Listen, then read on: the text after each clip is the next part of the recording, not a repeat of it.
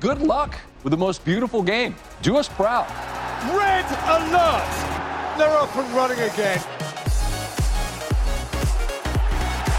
So smooth, so sweet, splendid, succinct, just glorious execution. Guys, all I'm looking for is 60% effort 4,000% of the time. How sharp was that? Sharp of mind and body. And that's why you see those beautiful tears. Look at his movements. The most dangerous man on the planet. Nobody picks him up. What a goal! Sensational! I swear you'll never see anything like this ever again. The world is left to wonder, wide-eyed, thrilled, bemused. How on earth did that happen?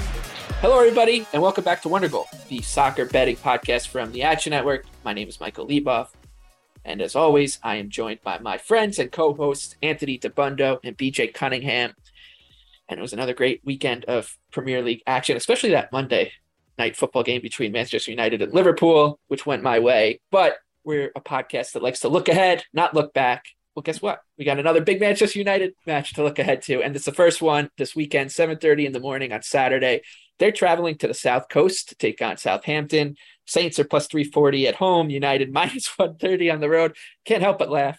And the draw is plus 310. I mean, the prices on this United team is just hilarious. They won one game. They won one game at home, and now we're looking at them odds on uh, on the road. Anthony, I'll let you start because I think we know where this conversation's going. So you kick it off. Yeah, congratulations on your victory lap. I think a well deserved one. You know, no when nobody wants to bet Manchester United, there was uh, our our host Michael Leboff betting them and had cashing. nothing to do with the fact that they were playing Liverpool, right, Michael? Had no, I wouldn't. to do with No, that. absolutely not. That it, it did because of the number, but that that that was coming. Like it was I at some point they were going to be good. It wasn't like they were not going to win a game, and it just that. Like I said, it was a perfectly timed match, and I think that this one is a perfect, almost uh, like a banana skin for them to to step on because they're playing a team that they're tricky. They shoot themselves in the foot themselves, but like you can't make this team odds on right now. They're not, uh, on the road. They don't deserve that trust. Yeah, so I thought it was interesting that the market moved quite a bit here. Uh, United was looking at like minus 105, minus 110. They win one match where they put in a half decent performance. And yes, they were good, but that was a very different kind of match. And I actually thought it had more to do with Liverpool being bad than it did with United being good. I think Liverpool's midfield struggled to deal with the pressing from the front. They didn't create enough separation from United's midfielders. They didn't they didn't create any big scoring chances. I thought Firmino and Milner especially looked pretty well washed at this point. And I think that, you know, the spine of this Liverpool team, which has been so solid, really wasn't. And I think, you know, United, to their credit, took advantage. They can replicate a similar type performance against Southampton, but they are going to have more of the ball. So I think that kind of changes it naturally. I also like that United got rid of the short passing and kicking from De Gea. And it was so bad against Brentford trying to play out from the back against Brighton. They said, screw it, we're going long. Will they try to go short again against a weaker team in Southampton? That'll be really interesting to look at. From a betting perspective, I would have passed here, but again, the number moving that far means that I will be hopping in on Southampton plus a half at home. United has taken money in the last two matches. Of course, they got steamed late against Brentford, pretty faulty there, and they got steamed late against Liverpool, and that you know Liverpool got as low as 145 on the money line. So back to back weeks where somebody in, in some market respect is coming in for Manchester United late. We may see that again. We saw this last year in the same exact fixture. United had a huge win. They ended up getting steamed heavily, and then they settled for a 1 1 draw on the road at Southampton. They were minus 170 in that game. They're only minus 130 here. Uh, of course, United's much worse at this point. But overall, I would be playing the Saints. I'm going to wait a little bit closer to game time for this one. I am interested to see if Ten Hag does make any changes. I don't think he should or will to the lineup. But uh, ultimately, you look at some of the numbers. United still got outshot 14 to 6 in penalty box shots. Their pass per defensive action was still 15 in the last match, and they only forced three high turnovers. So it's not like United was destroying Liverpool. It was more so that the midfield kind of was just broken for Liverpool. Yeah, and it's not just the market moving on United for this match, but let's look at their last road match, which was, as you said, against Brentford.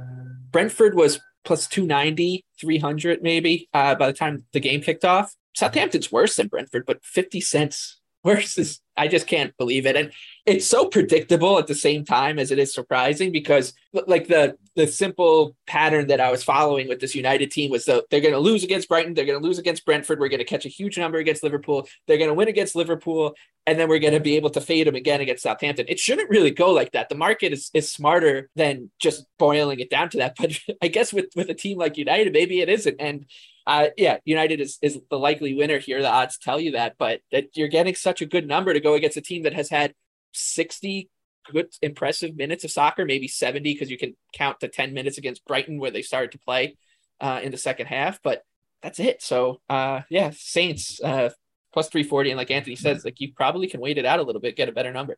Yeah, I'm with you guys. I mean, it's, this has to be Southampton. I don't.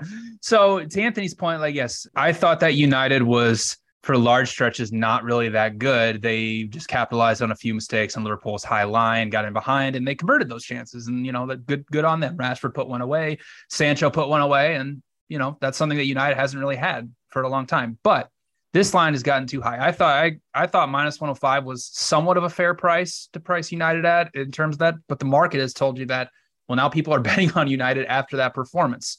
What concerned me about United in that performance is even though Liverpool's midfield was without Thiago and they didn't start Fabinho for some reason.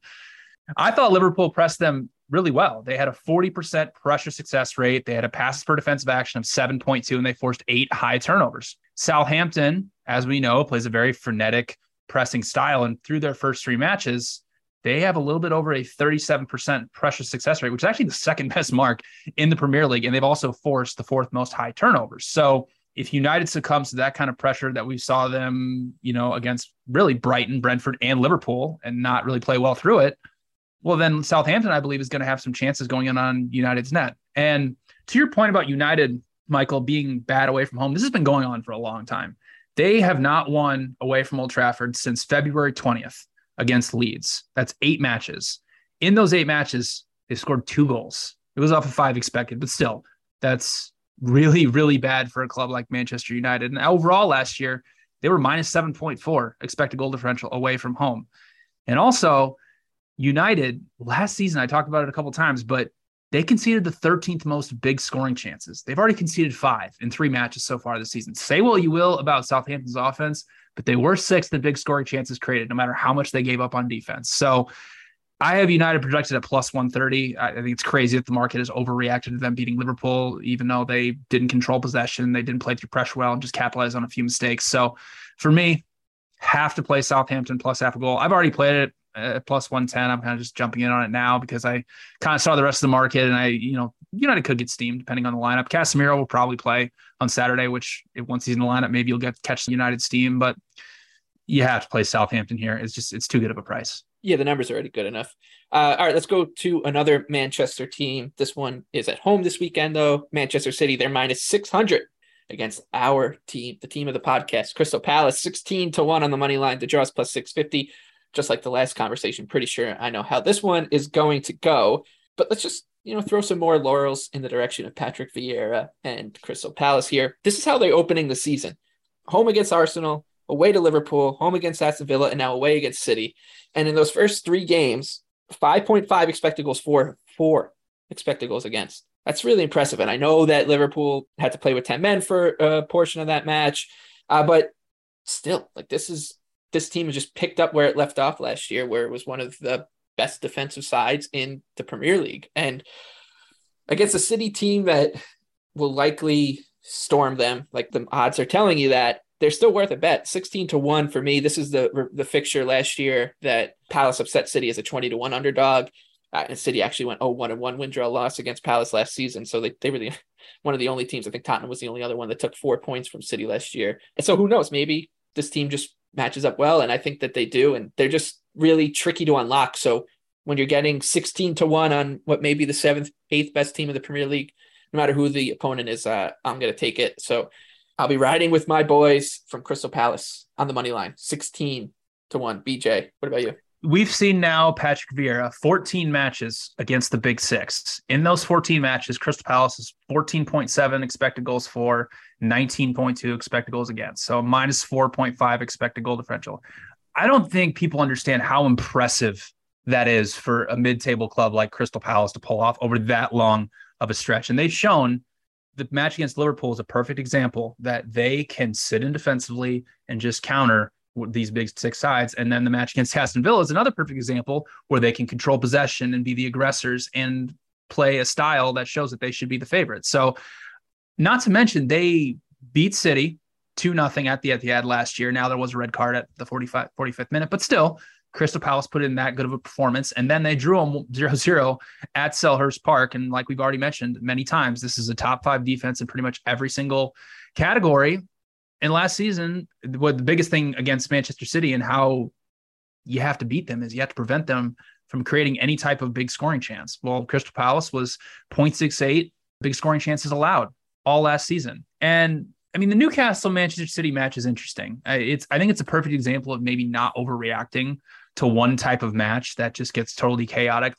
I mean, in my opinion, I don't think Newcastle would have played that open and that aggressive if City didn't score in the sixth minute. So you'll likely see Crystal Palace employ a similar strategy that they did against Liverpool. City, like we've already talked about many times, they're slow, they're pragmatic, and which they play a lot slower style than Liverpool. So for me, I'm going to go under three and a half goals at minus 120. I only have about 2.6 projected for this match, and also going to go Crystal Palace plus two at even money. I only have City spread at minus 1.65. It's just another example of City getting overvalued against a mid-table club that is not really a mid-table club. A club that more plays more like the seventh best team in the Premier League. So Crystal Palace plus two and under three and a half goals for me.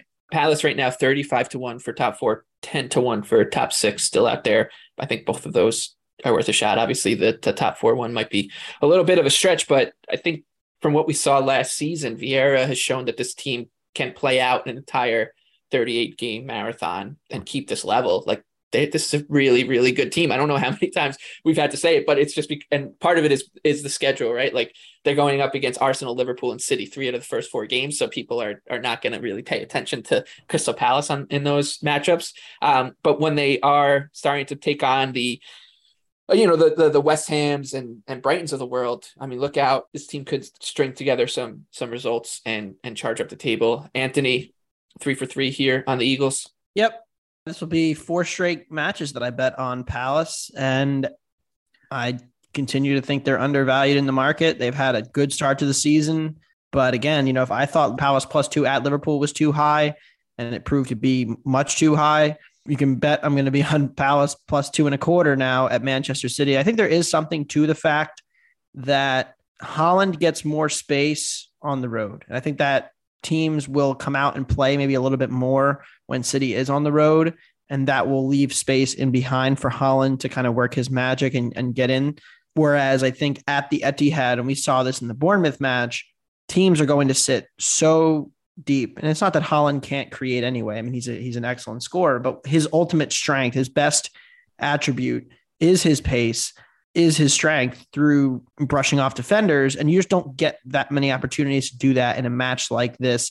I will be interested to see if Palace employs the Newcastle method, though. They could, if they wanted to take some chances, you know, keep Zaha up on one side, keep maybe Eze up on the other side. And it's a little dangerous, but if City really wants to play with these tucked in fullbacks where Kyle Walker and Cancelo are basically midfielders, there's going to be a ton of space in behind. Pep did the same thing last year, and Spurs exploited it the first match of the season and uh, won the match. And then Pep kind of slowly switched tune. I think the last game will be a wake up call, and I think Pep will kind of take fewer chances. And that also leads towards BJ's under as well. So I think uh, this is going to be a tight game. I, I see it as a 2 1 kind of win for City. I do expect the Citizens to win, but again, Palace has been feisty as an underdog, and I'm going to continue to back them. Yeah, and, and and their makeup is is perfect for a counter attacking side, especially one that needs to do it quickly with with Eze in the midfield, uh, and then Ayew Zaha as the guys he's he's looking to link up with. It's it's just working really well for them right now. So Palace on them again.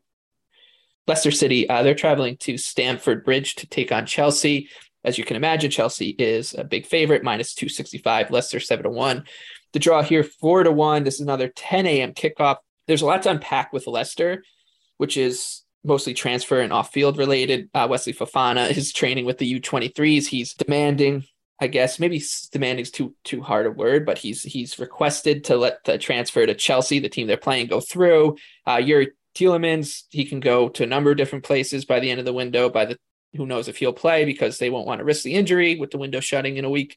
And Leicester's just been really terrible so far this season. 1.5 expected goals so far uh, across three matches, and it's not like they've played a, a murderer's row. I know Arsenal is solid, but still 1.5 for a team that came into the season price as, as a as a mid table, a solid mid table team, eighth or ninth. Uh, and the Premier League is bad. We talked about how things might just be getting stale for Brendan Rodgers, and it does feel a little bit like he's a lame duck. This just has the feel of a team that is just waiting for the shoe to drop. And once that happens, maybe they'll have a little bit of like a dead cat or new manager bounce. But until then, I think it's it's fade or or nothing. And you know, Chelsea, this could be a get right spot after getting pasted by Leeds last week, minus one and a half plus 105. Yeah, but minus two and a half at nearly three to one is seems interesting because it, it does seem like this this match can go off the rails pretty quickly in Chelsea's favor, even though they're a team that does prefer to strangle out results rather than blow teams away. They still do have that potential. So that's where I'd be looking if if I were to play it right now. Uh, I'm not too keen on it. We'll wait to see what the Chelsea transfer business is like as well. BJ, anything for you here between the Foxes and the Blues? Yeah, I'm passing. So I think Chelsea is going to be kind of a difficult team to crack this season. So yes, they deserve to lose to Leeds on Sunday, but I don't think they were as bad offensively as you know the final stats made it out to be. They still had 34 touches in Leeds penalty area, 24 shot creating actions, 1.25 expected threat, and 16 box entries. So it wasn't a bad offensive performance. They just couldn't turn any of the possession they had in the final third into any chances of value like you already mentioned Leicester, it it's to you hit the nail on the head. It is a lame duck type feel for Leicester right now, and I don't really know what to make of it. You know, if if Tielemans and Fofana were both playing, with Chelsea having Kovacic and Kanté still out, where they're very thin in the midfield, where they had to play Conor Gallagher in a central midfielder role, which is just not his role. I know people were clowning on him because he had a bad performance in the middle of the park, but that's just not his his role. He's better in the type of Mason Mount center attacking midfielder role that we saw him at Crystal Palace last season he just he's not better than Mason Mounts, and he was Chelsea desperately needed a midfielder to pair alongside Jorginho. So for me, I'm passing on this one. I have it pretty much close to what the market is saying. I mean, I, showed some value on both teams to score no, but I have no interest in playing that at all with Koulibaly being out, Fofana being out, Leicester. They're just bad defensively. We've said it so many times, with especially with Al Fofana now. They're just they're a bottom half of the Premier League type club, and I, I don't really know what to make of them. But what's funny is I just look at the schedule, Michael. They're hosting Manchester United next week. Yeah, I know. So this will be very telling, and that's going to be one, maybe one of the more hilarious matches of the season or midweek. Sorry, that'll be midweek. Yeah, yeah. I think it's Wednesday, right? Um, yeah. It, yeah. United has Arsenal next weekend too. I think it's yeah. What uh, Leicester is kind of like the anti right now in, in their current state, are kind of like the anti Palace, Brighton, Brentford, where you can't really quantify it I mean, the stats will look better, but when you could you could tell when a team is like galvanized and on the same page and everyone's pulling in the same direction, um, just how much of a difference it makes. I mean, look at the United from the Liverpool match compared to the first two matches, right? So uh, this Leicester team, like it's it's just really hard to get invested on a team that like like it's one thing to get invested on a Bournemouth team where maybe they're just not good, but they are everyone at least is on the same page. Like with this at least team, they try. Yeah, exactly. With this team, you just don't know, and and that's really hard to get behind. Uh, so if Chelsea wins, I think it could be a, like a walkover. Uh, Anthony, anything really quick on this one before we move on? Yeah, can we play trivia? Sure. Yeah. How many shots has Jamie Vardy attempted this season? He's played almost every minute, three matches. Four. Two. The answer is one. yeah. So, like, we have to have that conversation, right? Like, he's he's what, really old. The, the play Pats and Docket conversation. Yeah, I mean that is that is a conversation. I think that's probably an answer to the question why have Leicester created 1.5 expected goals in three matches? I mean, one shot. I think we are dangerously close to the end here. I, I want I don't want to overreact, of course. Maybe three or four more matches, but if I'm Brendan Rodgers, how am I not overreacting? I mean, we talked about this on the pregame or the preseason pod. We said 10 to 1 first manager fired. I think if we're looking at live odds, who's more likely? To, I mean, he's clearly the clear favorite. You know, David Moyes is not going anywhere, so I think it's definitely him. Uh, as far as this match goes, I would lean toward the under again. I still haven't bet a Leicester under. I keep talking about them. And the day is coming. I mean, the ball progression numbers, even dating back to last year, this is what's really scary about Leicester. They were 13th in box entries and 19th in crosses last year into the penalty area, yet seventh in non penalty XG. And I think a lot of that was they have good attacking players like Vardy and, and Daka when they played. But if Vardy has lost a step, now you're just left with a bad attack, which is what we've seen through three weeks. And we saw this last year too, early in the season, and they ended up being better. And you're left with a bad defense who still can't solve defensively its woes. And the goalie's been really bad, minus 3.1 post shot expected. I understand it's a small sample, but given that it's the backup to Schmeichel now and it's Danny Ward, he just dropped the ball on the last match. So I'm concerned, very concerned. In yep. this match, I'm still concerned with what BJ said too, with Chelsea, all that final third possession, all those box entries. Where are the shots? I think they're they're short, and I don't think Aubameyang's the answer, but We'll see what Chelsea ends up Maybe doing. Anthony That's, Gordon is the answer. he's yeah, not. We'll I mean, we'll get, to, we'll get to that. he's a, he's damn near a fullback. So uh, that'll, whoa, that'll be interesting. I, I mean, look at his numbers. He just runs fast. I don't know, runs with the ball. Like he doesn't get shots. Doesn't, oh, he, had like three shots last game. Hmm. We'll see. I mean, that's just. A, I mean, the, always think, the wheel. That we'll we'll see with Chelsea. I, again, the midfield too. Like Kanté and Kovacic are out. We're we're left with a bad midfield too. They can't really dominate matches to the extent they want to. So uh, this and no, easy, and no Koulibaly, and they're pass. thin, and they're thin at the back too. So. Right, easiest pass on the board. Well, but I, I mean, I think Chelsea's kind of still in turmoil. Let's move on to Liverpool and Bournemouth quickly because I don't think this one is going to attract much betting attention from us. The Reds minus one thousand at home, Bournemouth twenty to one. Remember they were thirty five to one uh, away to Man City. The draw here is nine to one. I mean, what a brutal schedule to start for Bournemouth trips to City and Liverpool within your first four games. They did beat Aston Villa and Arsenal. yeah, and and and Arsenal too, right? So this does just seem like a perfect schedule get right spot for Liverpool. I don't I don't know what excuse Jurgen Klopp can come up with at the end of this one if they don't paste Bournemouth, but I'm sure he'll find one. He's um, ran out of excuses, Michael. Yeah, I mean, I, he, he just he just said we were better. Just believe me. He's, he's, he's got, that guy's got issues. No big scoring chances against United. Uh, Anthony, I'll, I'll, go with you because since you're the big Klopp and, and Liverpool guy on the podcast, just to kind of give us your thoughts here quickly on a match that I, I, I don't see any interest in uh, from a betting standpoint. Yeah, I've got nothing here. I mean, Bournemouth looked dreadful. They've been absolutely terrible, and there will be a buy low time on this team, and I think it's coming, but it's not going to be against one of these three or four, or five top teams in the league. So you know, I'm going to end up passing here. I agree with the point that this is a Liverpool get right spot. But I mean, Liverpool, you know, I, I said last week I wasn't concerned about Liverpool. I'm still not that concerned about Liverpool. If nobody gets healthy, that's a problem. But I just think that you put Darwin Nunez and Fabinho back in the team, and they're probably a lot better. And we probably don't have to do all this hand wringing about one loss and one draw. So, you know, or two draws. So I think it's a slow start. It happens. We talked about this last week too. Like Every Big Six team is going to go through a spell where weird things go against them. You still look at the XG difference over the first three matches. They're like plus 0.7. Their actual XG is like minus points. Their actual goal difference is like minus 0.6 now. So per 90. So I'm not that worried. Uh, this one's interesting though. Uh, Brighton odds on minus 115 hosting Leeds three to one. The draw here plus 270. I'm full marks to Leeds United and Jesse Marsch for the way they played against Chelsea. I don't know if Brighton warrants like we, we talk about Brighton and, and teams of their ilk like not being a great favorite, but against Leeds it, it, it's a little different because Leeds isn't your typical kind of sit back underdog, right? Like they're they're gonna press. Brighton can play through the press, so this this matchup does kind of keep me give me some pause about betting Leeds, but I'm not laying it with Brighton either. So uh, likely a pass. If anything, I'll take a stab on Leeds. BJ, you're smiling. You got your Brighton kit on. Oh, I love Brighton in this match, Michael. Oh my goodness. Uh, so they look, I mean, Brighton just they look just as impressive as ever. I mean, they just dominated West Ham last week, and they're now 4.2 expected goals for, 2.6 against through their first three matches. And listen, I understand Jesse Marsch is American. I understand he has some Americans on the team, and that was fun on Sunday. You know, American soccer is back. We're gonna win the World Cup, right?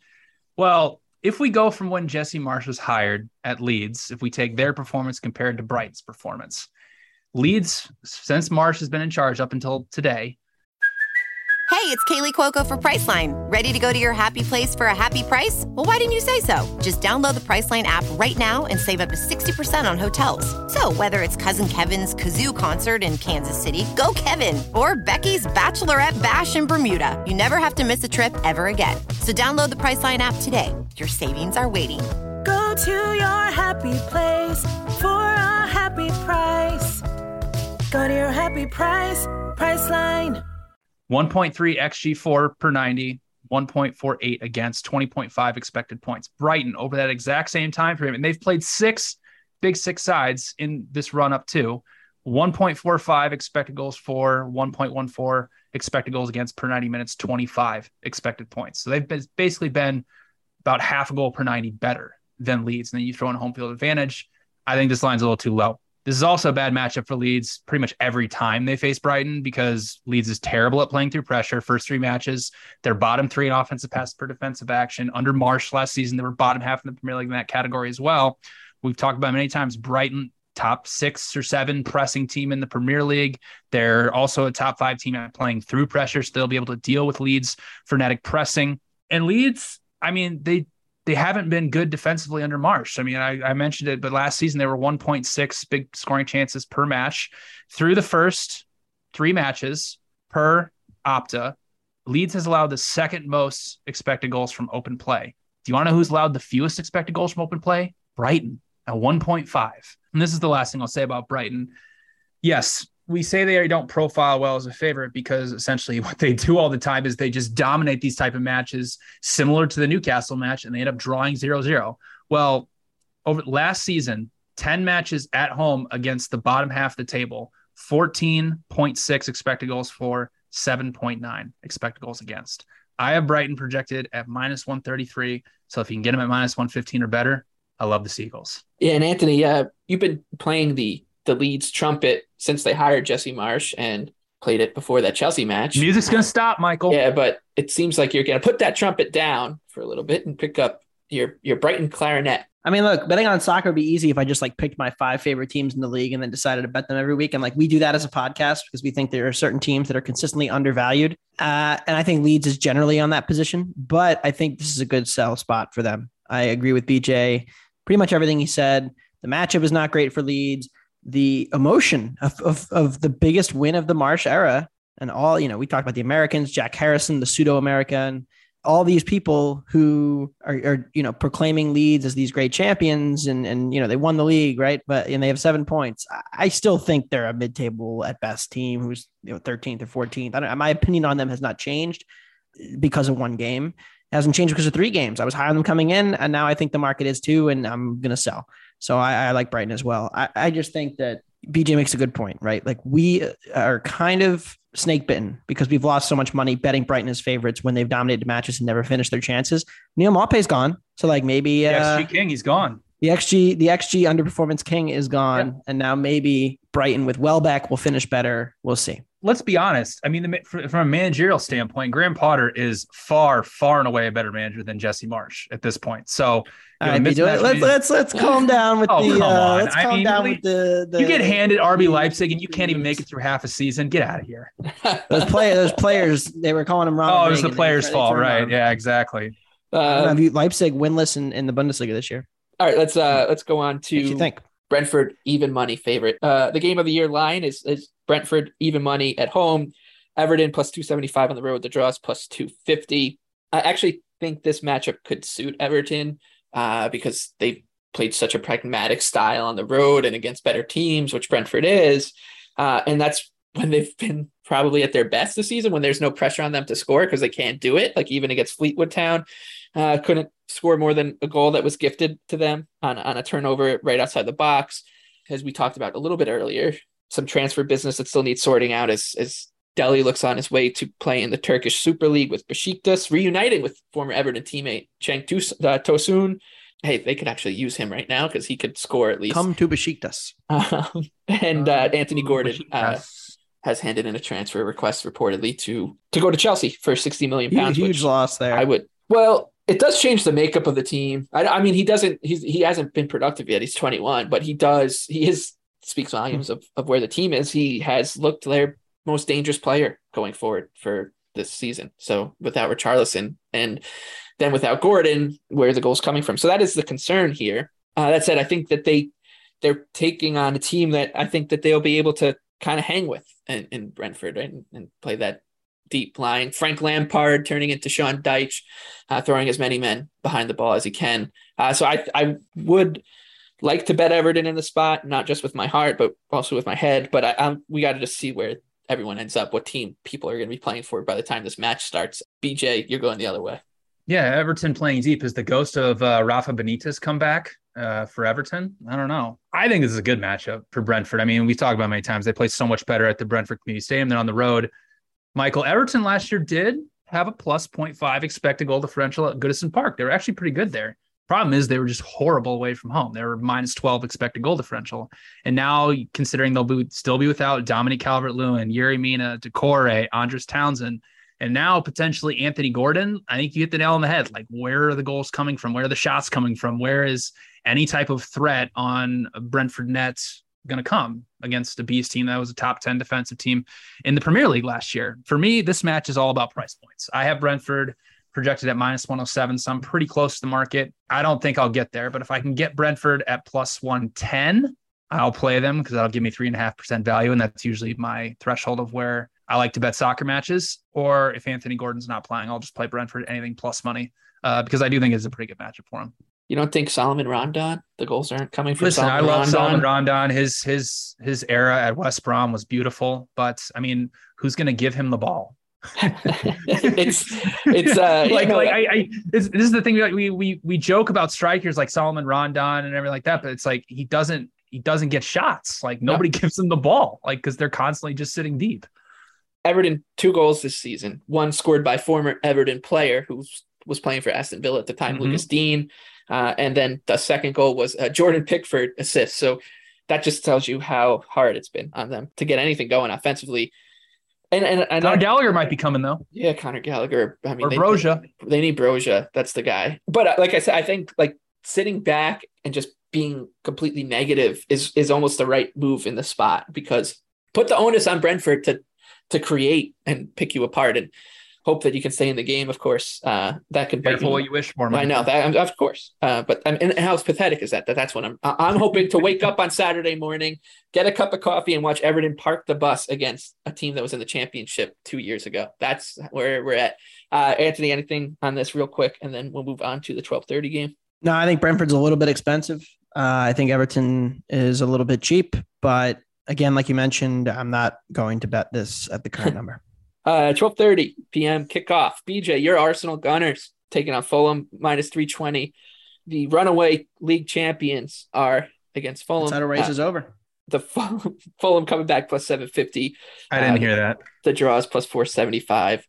Uh, that, that two teams that have gotten off to, to hot starts. I think a lot of credit is due to both managers, uh, and a lot of credit is due to Marco Silva and Fulham for the way that they've kind of managed a tricky start to the season. Liverpool and Arsenal now they played well enough, I guess, against Wolves, but still, this Should is have won that match. yeah, they should have won. And this is still a team that, I mean, them being competent this early in the season is is really giving me agita about Everton's chances. So that's that's where I'm at right now. I think it's Fulham here. If you don't want to play the money line, I know you guys will, will make an argument for uh, backing them to to keep it close, but I think it's worth it. I mean, you're, the, the prices on on Arsenal, especially if they they take care of business in this one, are just they're going to get out of hand. They already are out of hand, but if it keeps going like this, they could be what Liverpool was last year, a team that is just consistently overvalued, but um, consistently wins and makes us look like fools. Anthony, Cottagers. Yeah, I'll take the Cottagers. You know, I said this after the loss that Palace had on opening day. I said, you know, there will be a time to fade Arsenal, who I think is overvalued a little bit. Uh, but the time was not Leicester, and the time for me was not Bournemouth, two teams that I'm not particularly a believer in. Uh, but I will hop in here with Fulham, who I make about a goal underdog on the road. Uh, it's really all about the Fulham midfield as much as anything else. It's Palhinha and Pereira, especially De Cordova-Reid. I really love what they have in their balance and their ball winning and their ball progression. Pereira getting into the box, uh, getting forward a little bit. Mitrovic finally getting a chance. I mean, people have talked in the past, and uh, and uh, Brett Pun, one of our soccer writers, made this good point. You know, he didn't get a, much of a chance in the Prem two years ago when Fulham came up under Parker, and now he's getting a chance. And the early returns are really impressive. I mean, we talked about the Brentford defense and how effective it was last season, and even the first match of the first two matches of this season against Leicester and United. Fulham ripped them apart, almost three expected goals, over three expected goals on some models. So I was very impressed with Fulham. You know, my biggest question was actually not their defense, but their attack. Could their attack translate? Uh, and I said, that, you know, they might be a sneaky under team early in the season. well, their defense has coped well. I still have some questions about the center backs, but their attack has looked really lively. And so I think this is going to be a difficult, more difficult game than Arsenal got in its last two, with more capable defensive side who also offers a threat on the counter. So at plus one and a half, I like the number. I like the team I'm betting on. And I think Arsenal's overvalued. It's a it's a good combination for me to back the cottagers. You'll hear on every soccer pass, oh, it's still early. It's still early doors. And what what can we kind of surmise from just three games? For Arsenal, I think it's more of the same that like they're going to pummel teams that are better than, are, are, worse than them, which makes me a little bit nervous uh, about the spot. But still, like they've had such a cake walk start to a season. Like I know we all love Crystal Palace, but Arsenal are better than Crystal Palace, and and the, you know going to Selhurst Park is tough. But in that match, like how much better were Arsenal than Crystal Palace? I wouldn't say they were two nothing better than them, and and then no. they get after that they get Leicester and Bournemouth, and I mean it's you're off and running nine points out of nine, and everybody's talking about they're they're ten to one to win the title. Like they went from huge mm-hmm. huge price there, and and like Anthony, I think like you said, perhaps your best point in there was they're going to get a, a test here. Like, and they did well in their first one against Crystal Palace, but that's opening match of the season. Palace had that really rocky, weird preseason, and Palace probably deserved a better fate in that match. So, I mean, Fulham is is not a great Premier League team, but the fact that there there is like a step up from what Arsenal has been dealing with the past two weeks here, I think is interesting and gives me a little bit more confidence about backing Fulham here. BJ, I feel bad for you because you can't keep you know, you can't bet your favorite team like me. Like I can bet Everton every week because you're getting a great price on them, but uh, you still have some something you want to share for this Saturday, 12:30 p.m. kickoff. Yeah, I mean, I've said it many weeks, and it still reigns true to this: is that Arsenal is overvalued in this spot. I mean, I have their spread at minus 1.12, so close on Everton, but plus one and a half, but probably won't, eh, won't end up playing it. Arsenal is obviously coming out of the gates hot, but I've been most impressed with their defense. Through three match weeks, 1.8 XG allowed. That's the best in the Premier League. Second fewest shots, 22. Fewest big scoring chances, one. And the fewest shot creating actions, 32. You see adding William Saliba, who might just be the best defender in the Premier League. What's what he does to a, a, team that only allowed 1.1 XG per 90 over the second half of last season. Now, they didn't play the three best offenses. I get that. But Fulham is not an offense that I think is going to threaten Arsenal any more than Crystal Palace or even Leicester would. I mean, Fulham, they've had two penalties and they've created 2.5 expected goals from open play in three matches, which is 14th in the Premier League. So, really not that good. But to ring Anthony's points about Fulham defensively, you know, 1.9 XG allowed against Liverpool. And say what it is, it's probably, you know, what they probably should allow against a team like Liverpool held Wolves to 0.7 XG on the road, despite Wolves having 60% possession. And then they give up 1.5 to Brentford, which, you know, game state does kind of matter. If you go up 2 nothing, Brentford's going to be more aggressive and more attacking. But Fulham, through these first three matches, they've allowed the fourth fewest shot creating actions. They've allowed their opponents to get in the box only 36 times. That's top six in the Premier League. And they've only allowed 16 shots inside their own penalty area. That's fourth in the Premier League. So they've actually been really, really good. They've just allowed a few chances inside their six yard box. Plus, it looks like Fulham is going to be perfectly fine playing without the ball, which is a question we had coming into the season with them just dominating the ball in the championship. I mean, they have the third most direct attacks, the highest direct speed, and the fewest 10 plus pass sequences through the first three matches of anybody in the Premier League. So they're going to be probably set up very defensive in this type of match. And but I'm not sure that they're going to be able to really threaten Arsenal's defense given how good it's been. So I only have 2.6 goals projected for this match. So you're getting under three goals, uh, plus 105. I think it's a decent price. So I'm taking under three goals. All right, we'll flip to, to Sunday now. Uh, a little disagreement on this one, I think, and it should be fun.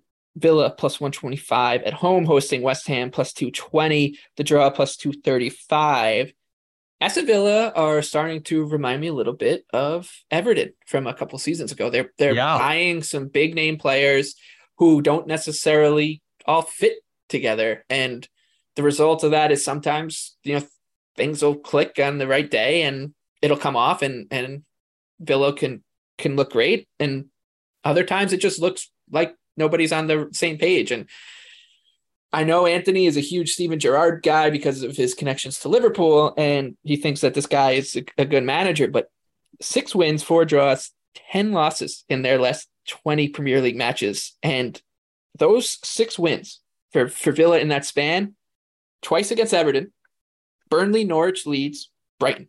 I don't know if this team is good. And I think you're getting a pretty good price on on on West Ham here on the road. I know it's talking about a team that that might not be good. West Ham have, have been brutal to start the season. Zero wins, three losses, and the defense looks uh, particularly vulnerable. But is the Aston Villa offense the type that's going to take advantage of that? I don't think so. I, I like West Ham here as, as an underdog at uh, plus 220. So that's where I'm going. David Moyes, he will stop the rot against Steven Gerrard. Anthony, what's the counterpoint here? Well, I think the number for me is uh it's come down a little bit now. So, you know, we're looking at like plus 120, 125. That's a right around where I am actually. And I bet Villa at plus 135. I think it may come back up. And if it does, I love Villa. If you can find a plus 130. Look, I understand the criticism, right? Like Villa hasn't been good the first three matches of the season. But let's go back to the beginning of the year and just kind of take my prior. I came into this higher on Villa than I than I was on West Ham. I maintain that through three games, as much as you think Villa may have underperformed, how do we not think West Ham's been worse? I mean, they had that fluke result against Nottingham Forest, fair, but the other two matches they showed zero threat at City, which you know Newcastle was able to do a whole lot more damage at home than West Ham was. And I don't love those kind of apples to apples comparisons, but it is interesting. And then West Ham, you know, offers zero threat against Brighton. So you have to downgrade them. So even if you're downgrading Villa and you're downgrading West Ham, still gets me pretty similar to where I was on both teams at the beginning of the year, even if I've lowered them. And thus, I like Villa at home. Yeah, I'm- the opposite. I think I like West Ham as a as a better team. And, and, and you're, you're absolutely buying low. I mean, Yeah. incentive to buy low. Like you can't get lower. and, and, and like you said, right like you, they, they, they didn't they didn't do anything against City. That was a stroll in the park, almost like a coronation game for City coming back after you know winning the title. They could have just like stood there in the two lines and and clapped them out and uh, onto the field. They could have collected their their tro- or hoisted their trophy again at London Stadium and walked back off, and they could have handshake and said, "You guys win two nothing, and it'll be fine."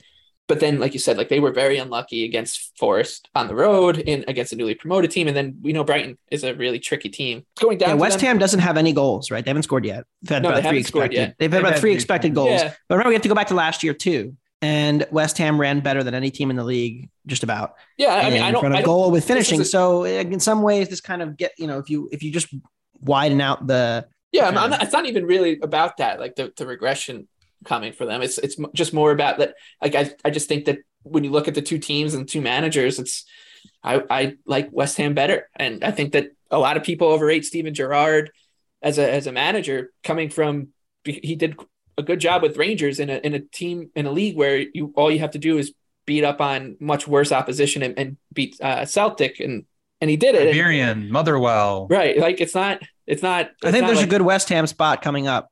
It is. It's it's this midweek Oh, and Yeah. but, uh, against but guess who? I have I have that circled. So I do too. uh, I think I may be betting them then. because but listen, we'll I see. mean, we, we all know we all know that West Ham has a really difficult game against Viborg coming up on Thursday. One of our, you know, shout out to our better collective owners, but um, They're on the road, right? They're on, yeah, West Ham on the road in Denmark, so probably a hostile environment in at Viborg would be my guess. But I mean, talking about West Ham, their schedule coming up: City and Arsenal. I think Arsenal then City for Villa coming up next. So let's if they do drop this, Steven Gerrard could be in a lot of trouble because they're not going to win those two games. I don't think so. Uh, so we'll see. I mean, I mean, you, you don't think he'll the pre- he, the pressure was on him before the Everton match when they that was the second game of the season and people were already calling for him. Uh, Last 18 matches under Gerrard, Aston Villa's held their opponents under one expected goal only five times. And they just bought Diego Carlos and he ruptured his ankle. So, or Achilles, excuse me. So if it continues to get worse, what do they do?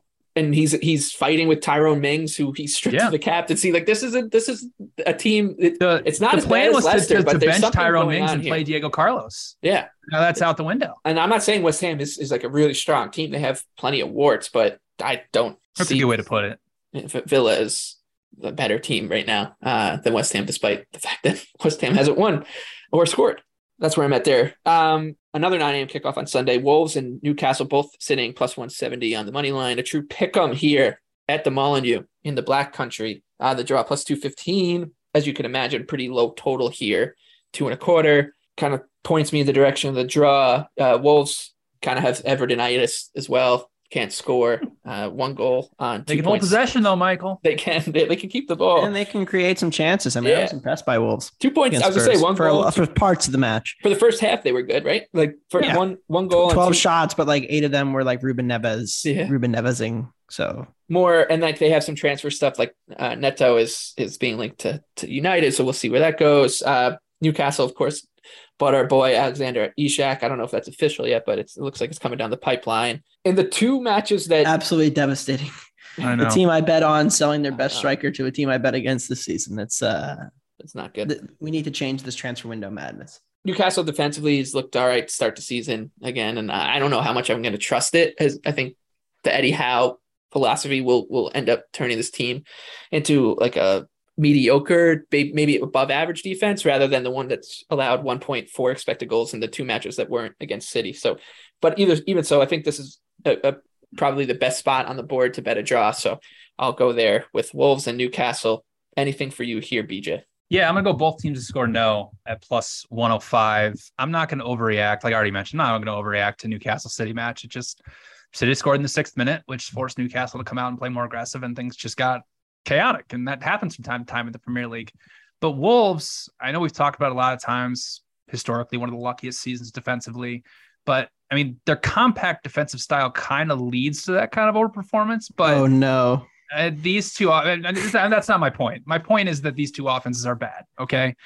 Since the January transfer window, Newcastle 1.28 expected goals per match, Wolves 0.96 XG per match. And, you know, these two played towards the end of last season at St. James Park. It was a 1 0 win for Newcastle. Wolves created 0.3 expected goals despite holding 58% possession, which is what they've done against both Fulham and in their first match against Leeds. So they're having all this possession. Anthony mentioned on the first pod, they have all this possession basically in their own final third, and then they're just trying to get it moving forward, and it's just not really working. So I don't really see why both teams to score no should be sitting at plus 105. I highly doubt Isak's going to get his medical in and be able to play by Sunday, but who knows? Maybe he will. But Newcastle, since the January transfer window, matches that both teams have failed to create at least one expected goal. 17 out of 20. 17 out of 20 matches, at least one team has failed to create one expected goal. The same stat for Wolves, 15 out of 20 matches since the January transfer window. So I'm taking both teams score no at plus 105 because these two offenses are bad. I, I don't care what happened against City. These two offenses are bad. Defensively, they're both very seem to play a little bit more compact if the match doesn't get crazy. So uh, both teams score no at plus 105, and this will probably end up 3 2. Interested to see where this number goes too. I think people would want to back Newcastle after after what they saw uh, against City and, and the fact that they're uh, if you want to buy, if you want to buy low spot in Liverpool, they got Newcastle at home next week yeah or the midweek. yeah the midweek. I saw they're they're under minus 300 against them too. it is a it is a good time to to remind you, dear listener, that uh, we will be back on Monday morning uh, with a podcast previewing uh, the midweek matches in the Premier League, etc. Uh, all right, we'll wrap up the Premier League for this weekend. 11:30 a.m. on Sunday, Nottingham Forest. Six to one at home at the City Ground, hosting Tottenham Hotspur minus two thirty. Anthony's second favorite team. The draw plus three seventy. Uh, the Forest defense is looking like it could be an issue. Five point nine expected goals against, including one point eight to a team that, that can't score in Everton. It does feel like if this is one of those games where Spurs can just win going away. I know that they they prefer to play teams that are a little bit more uh, up for it in terms of pressing so that they can counterattack quickly. But I wonder if, if we'll see a more rambunctious Forest team like they were against West Ham at home. And if that is the case, the doors open up here. Spurs minus one and a half plus 125. Well, they, get, they got more players, Michael. Yeah, I know. Um, are they, are they going to get up. up to? Are they going to get up to 25, 30 players by the, end the, hey, by good the for time the them. window I mean, closes? that's fun. Good for them. They just I mean, signed they, two today. They had a ton of they, they had a ton of loan players. Um, They're, they're James becoming a Harden, et cetera. Nottingham Forest. I saw somebody tweeted that today. Nottingham Forest because they're signing Serge Aurier and they're Yep. interested in Japhet Tanganga and they're probably going to try to make a move for Harry to Kane eBay. by the end of the window. They, they just won't stop. Anthony, what are your thoughts here on Spurs minus two thirty on the money line? feel really boring. You know, I feel like I never bet Spurs matches anymore, and it's really boring. But once again, I've gotten I don't have a ton here. I mean, I think Spurs are a teeny bit overvalued, but again, I'm having a hard time power rating Nottingham Forest. Like, yes, they got very lucky. They've relied on really, really, really good goalkeeping to this point in the season. I don't expect that to last. But I mean, Spurs haven't been that good either. Like you mentioned it. I understand Wolves didn't create any chances, but the fact that Wolves outshoot you 10 to 1 in the first half on home soil is still concerning, even if it kind of is the Conte style a little bit to like give you some bad shots and then we're going to get a bunch of really good shots and then you know we're going to control the match 1.5 to 0.8 and that was what the xg was against wolves. But like better teams will take advantage of that. I think that's a problem but nottingham forest is probably not the better teams. So in this case i'm i'm passing.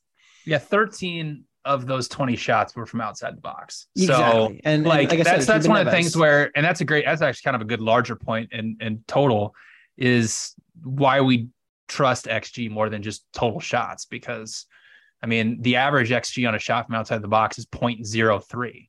So one of every yeah, you get 33 goes 13 shots, you get what 0.4 XG. Like it's nothing. So you know that and that's a and and and look, larger depending point on about goal Wolves and, too. and and Lloris has been a plus goal uh, shot stopper every year of his career too. So you throw that I- in on I the don't- back yeah, end, and it's like, uh, yeah, we'll give you shots from 20 yards. Nottingham Forest. Nottingham Forest most expected goals allowed of anybody in the Premier League so far, 5.9. Yeah, the, the the defense is is And they, They, haven't and- and, exactly uh, played a murderer's row of attacking. right. And, and yeah our- outside of the our- Everton match. It's One of our guys right, from right. uh, one of our guys from Mainz, uh, Niakhaté, he's injured for two months. So he was the, Yeah. one of their starters as well. So yeah, I think now what I, are they I- going to the more I think about it, I think the Buy more, more players, BJ. Uh, do? Yes, yeah, buy more true. they already have four new center backs purchased. You just haven't read about that yet. I wonder if they're interested in, in, in Michael Keane. He, Maybe Yerry Mina. Roy Yeah. Kent is coming into play for Yeah. Nottingham Forest.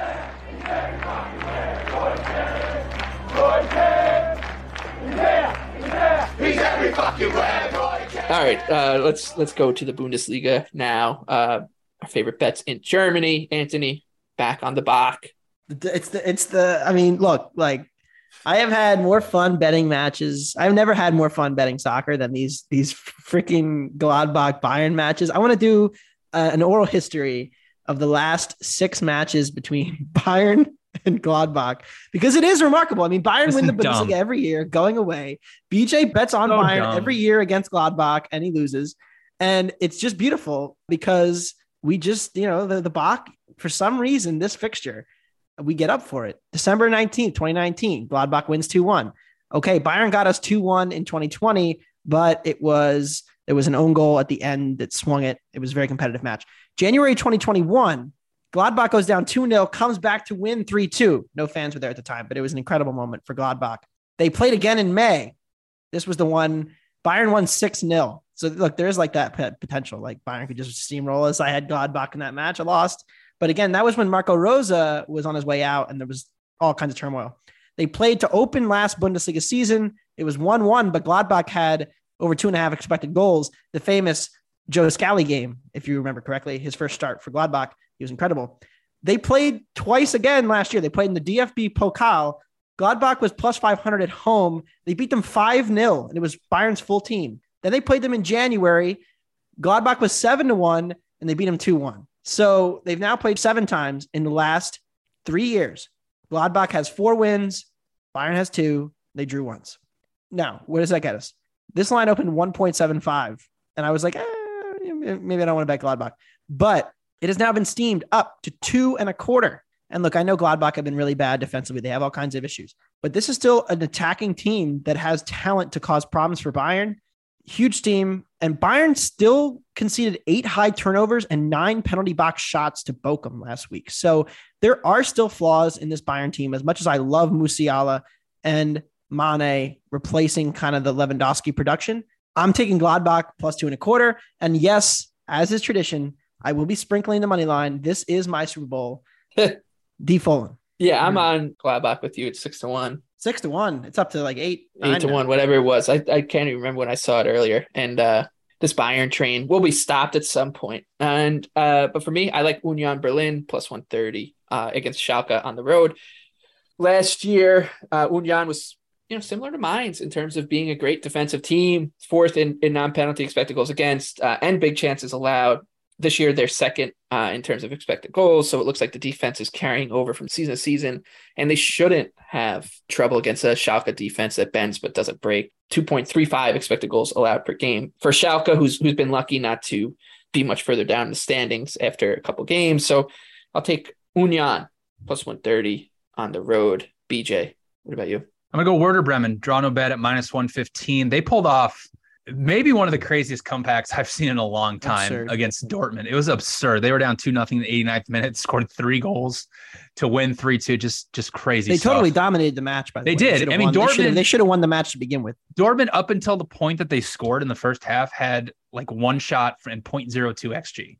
Like it was crazy. They, they were scored two goals on five shots. Exactly. Like they were very, very dominant. And now they're taking on a Frankfurt team at home that, you know, if if, if I were to say a team has a, a Leicester feel outside of the Premier League, like Frankfurt is that right now because they won the Europa League. So they're going to be in the Champions League. The draw is obviously happening on Thursday. They might just check out of the Bundesliga and just say, you know what, similar to last season, like we're just going to focus on Europe. Like who really cares about the Bundesliga right now? They've been bad through their first three matches. They got destroyed by Bayern. I mean, say what you will. I mean, it is Bayern. They draw Hertha Berlin 1 1 on the road. And then they draw Cologne last week and they create 0.4 XG for the entire match. So, I mean, last season, and for whatever reason, the market seems to love Frankfurt because they were even money favorite against Cologne last week. But I mean, they were minus 7.3 expected goal differential, only 1.3 expected goals for in the wide open Bundesliga. And Werder Bremen, you know, minus 0.7 expected goal differential for through their first three matches. One thing to, to look out for Werder Bremen, we might have to bet some unders on this going forward, Anthony. Uh, Crazy. to- in their matches have featured 13 goals off of five and a half expected. They were the best crazy. defense in the two Bundesliga last year. They were. That's right. And they're also the best offense, Anthony. 2.17 XG per match. I do think they're capable of, of, of beating this Frankfurt team. I don't think this match should be priced right at a pick 'em. Um, I have Bremen projected at plus 128. So I like them draw no bet at minus 115. On to Espana now, BJ. Anything for you Mhm. here? La Liga. Oh, yeah. I got a. I got a both team to score no bet for a bottom half of the table fixture, which is seems to be my brand That's- now, which I'm, which I'm fine with. That's- Which I'm fine with. That's the most La Um, Liga bet you can. Yeah. So. Vallecano, Mallorca, both teams to score no, minus 125. Vallecano last season, they were good. I mean, they were good defensively. They were seventh in non penalty expected goals allowed, fifth in shots per 90 allowed, fifth in big scoring chances allowed. And they're actually the third best pressing team in La Liga by passes per defensive action, which is key against Mallorca, who was second to last at playing through pressure. Mallorca was, I mean, they're really below average offense a season ago. They only averaged 0.92 non penalty expected goals per match. They're bottom half of the table in big scoring chances and box entries. But defensively, they were one of the unluckiest teams across Europe. They allowed 63 goals off of 48 expected last season. I mean, both clubs are set up as, heavy counterattacking sides. I mean, they both last year had about double the amount of direct attacks compared to build up attacks. They're both top five in direct speed per Opta.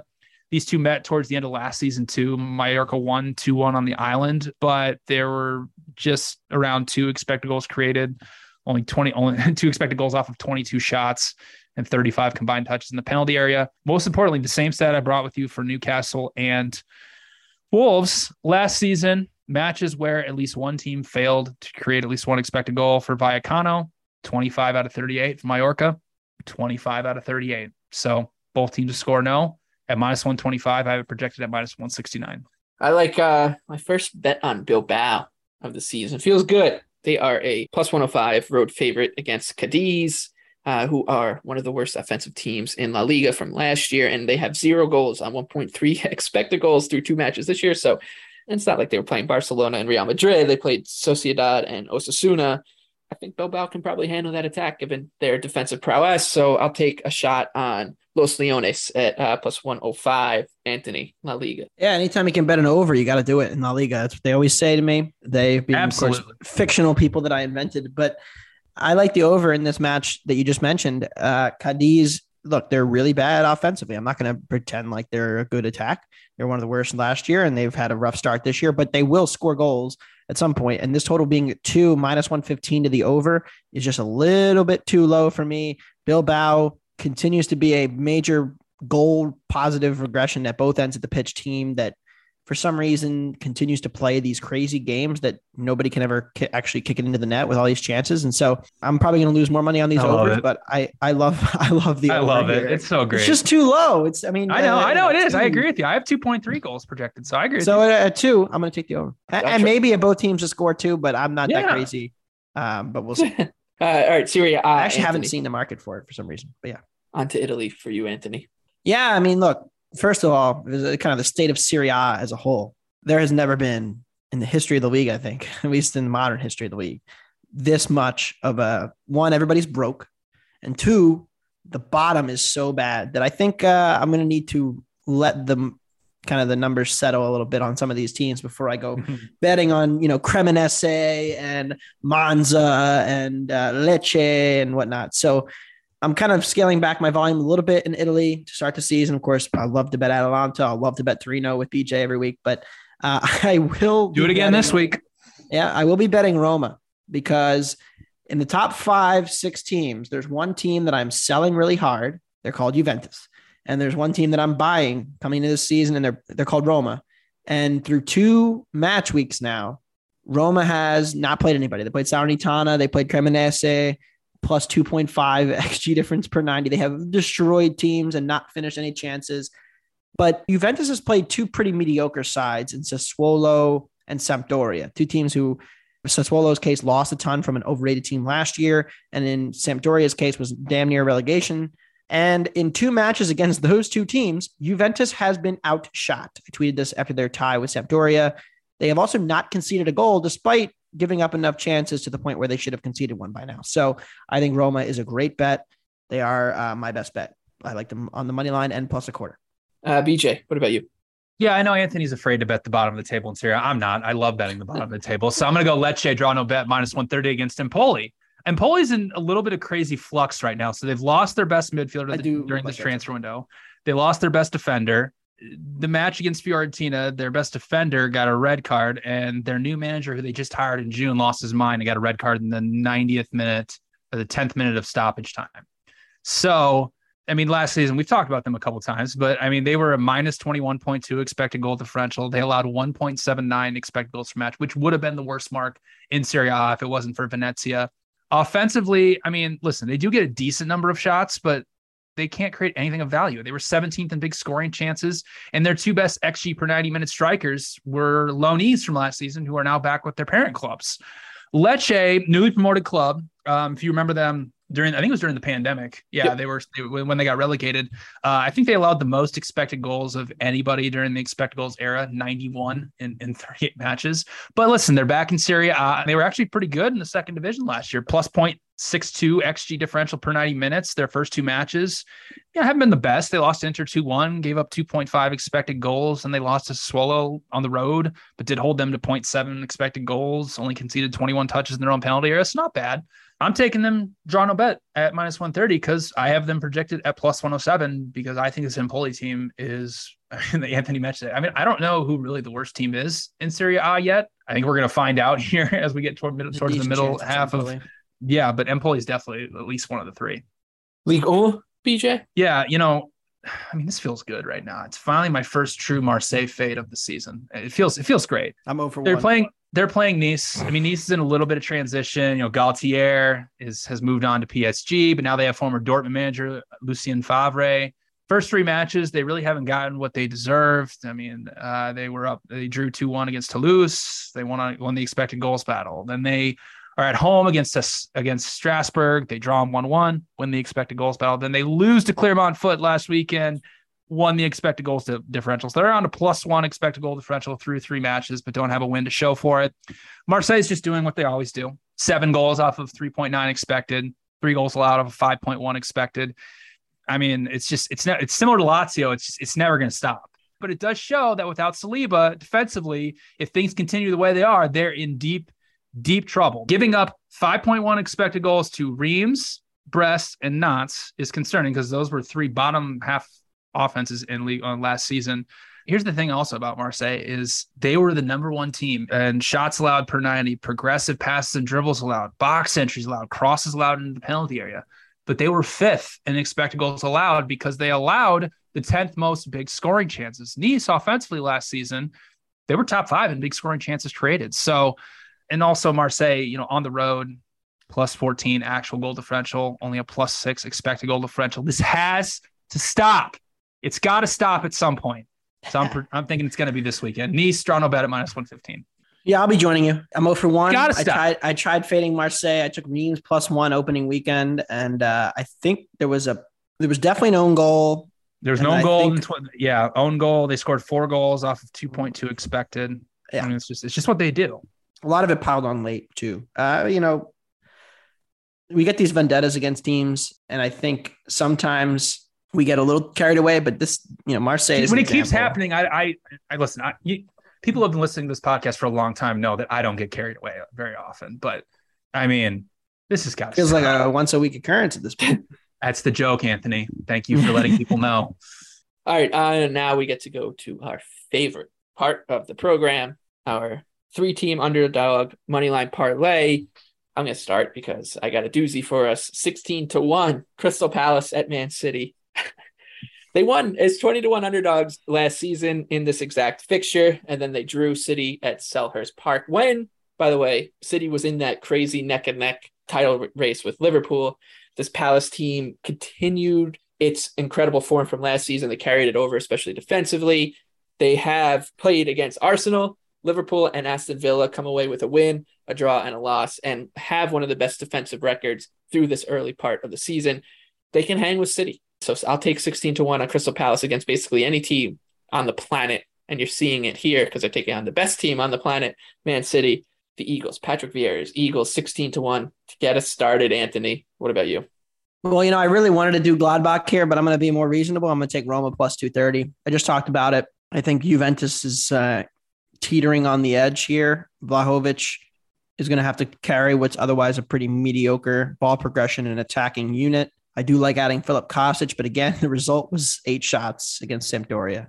So uh, I think there's a bit of a hole in this Juve team. Roma looks like a, a ball progression machine right now, and and Jose's second season magic maybe just starting. So I'm going to be there for Roma. I think they're a better team, plus 230. Lock it up. But I will also be betting Gladbach. uh, BJ, what about you? I'm going to go with Almeria plus 250 at home against Sevilla. I mean, Sevilla is going to be a fade team early on for me this season, just because, I mean, the negative regression that they are due for by drastically overperforming last season, but also just selling both your center backs in the same transfer window is just going to have a negative effect on your defense. Uh, how drastic? I mean, we'll find out as we go along here, but they were much more dominant against Valladolid last Friday, but I mean, they're going on the road against the Segundo División champs. Almeria, I mean, it's a tricky spot for them. I mean, Almeria, their team I kind of like that I think has some staying power in La Liga for a couple reasons. I mean, first, they were good last season in the second division, plus 0.45 XG differential per 90. They have some talent on their squad. I mean, they got a good striker in Umar Sadiq. He scored 18 goals and 12 assists last season, scored against Elche this past weekend. You know, per transfermarkt.com, I mean, their total squad transfer value is a little bit over 80 million, which is actually 14th in La Liga. That's actually pretty good for a newly promoted side. So, I mean, I only have Sevilla projected as just a slight favorite on the road. So, uh, give me Almeria plus 250. This three team parlay, thanks to Palace being in there is a huge long shot. 179 to 1. I mean, I don't want to even do the math if you if you sprinkle in Gladbach there, but I'm sure you could retire on it. Uh, let's move on to our best bets in the Premier League this weekend. Anthony, you go first. Fulham plus one and a half on the road at Arsenal. Fulham has shown an ability to play without the ball in their first three matches of the season, and I think it's mostly due to their upgraded midfield and the work rate that they've shown with Palhinha and Pereira and De Cordova-Reid, really doing a nice job of keeping opponents out of their own penalty area, holding Wolves just seven shots. uh, doing a pretty good job on Brentford, controlling large parts of that match as well. I, I have to respect Arsenal and what they've done at this point in the season. I think the addition of Gabriel Jesus brings this team up a level, but the market has brought them up a little bit too far at this point. And so at plus one and a half, I'm going to take the Cottagers at even money. I'm going with uh, West Ham plus 220 on the road against Aston Villa. Over their last 20 Premier League matches, Aston Villa six wins, four draws, 10 losses.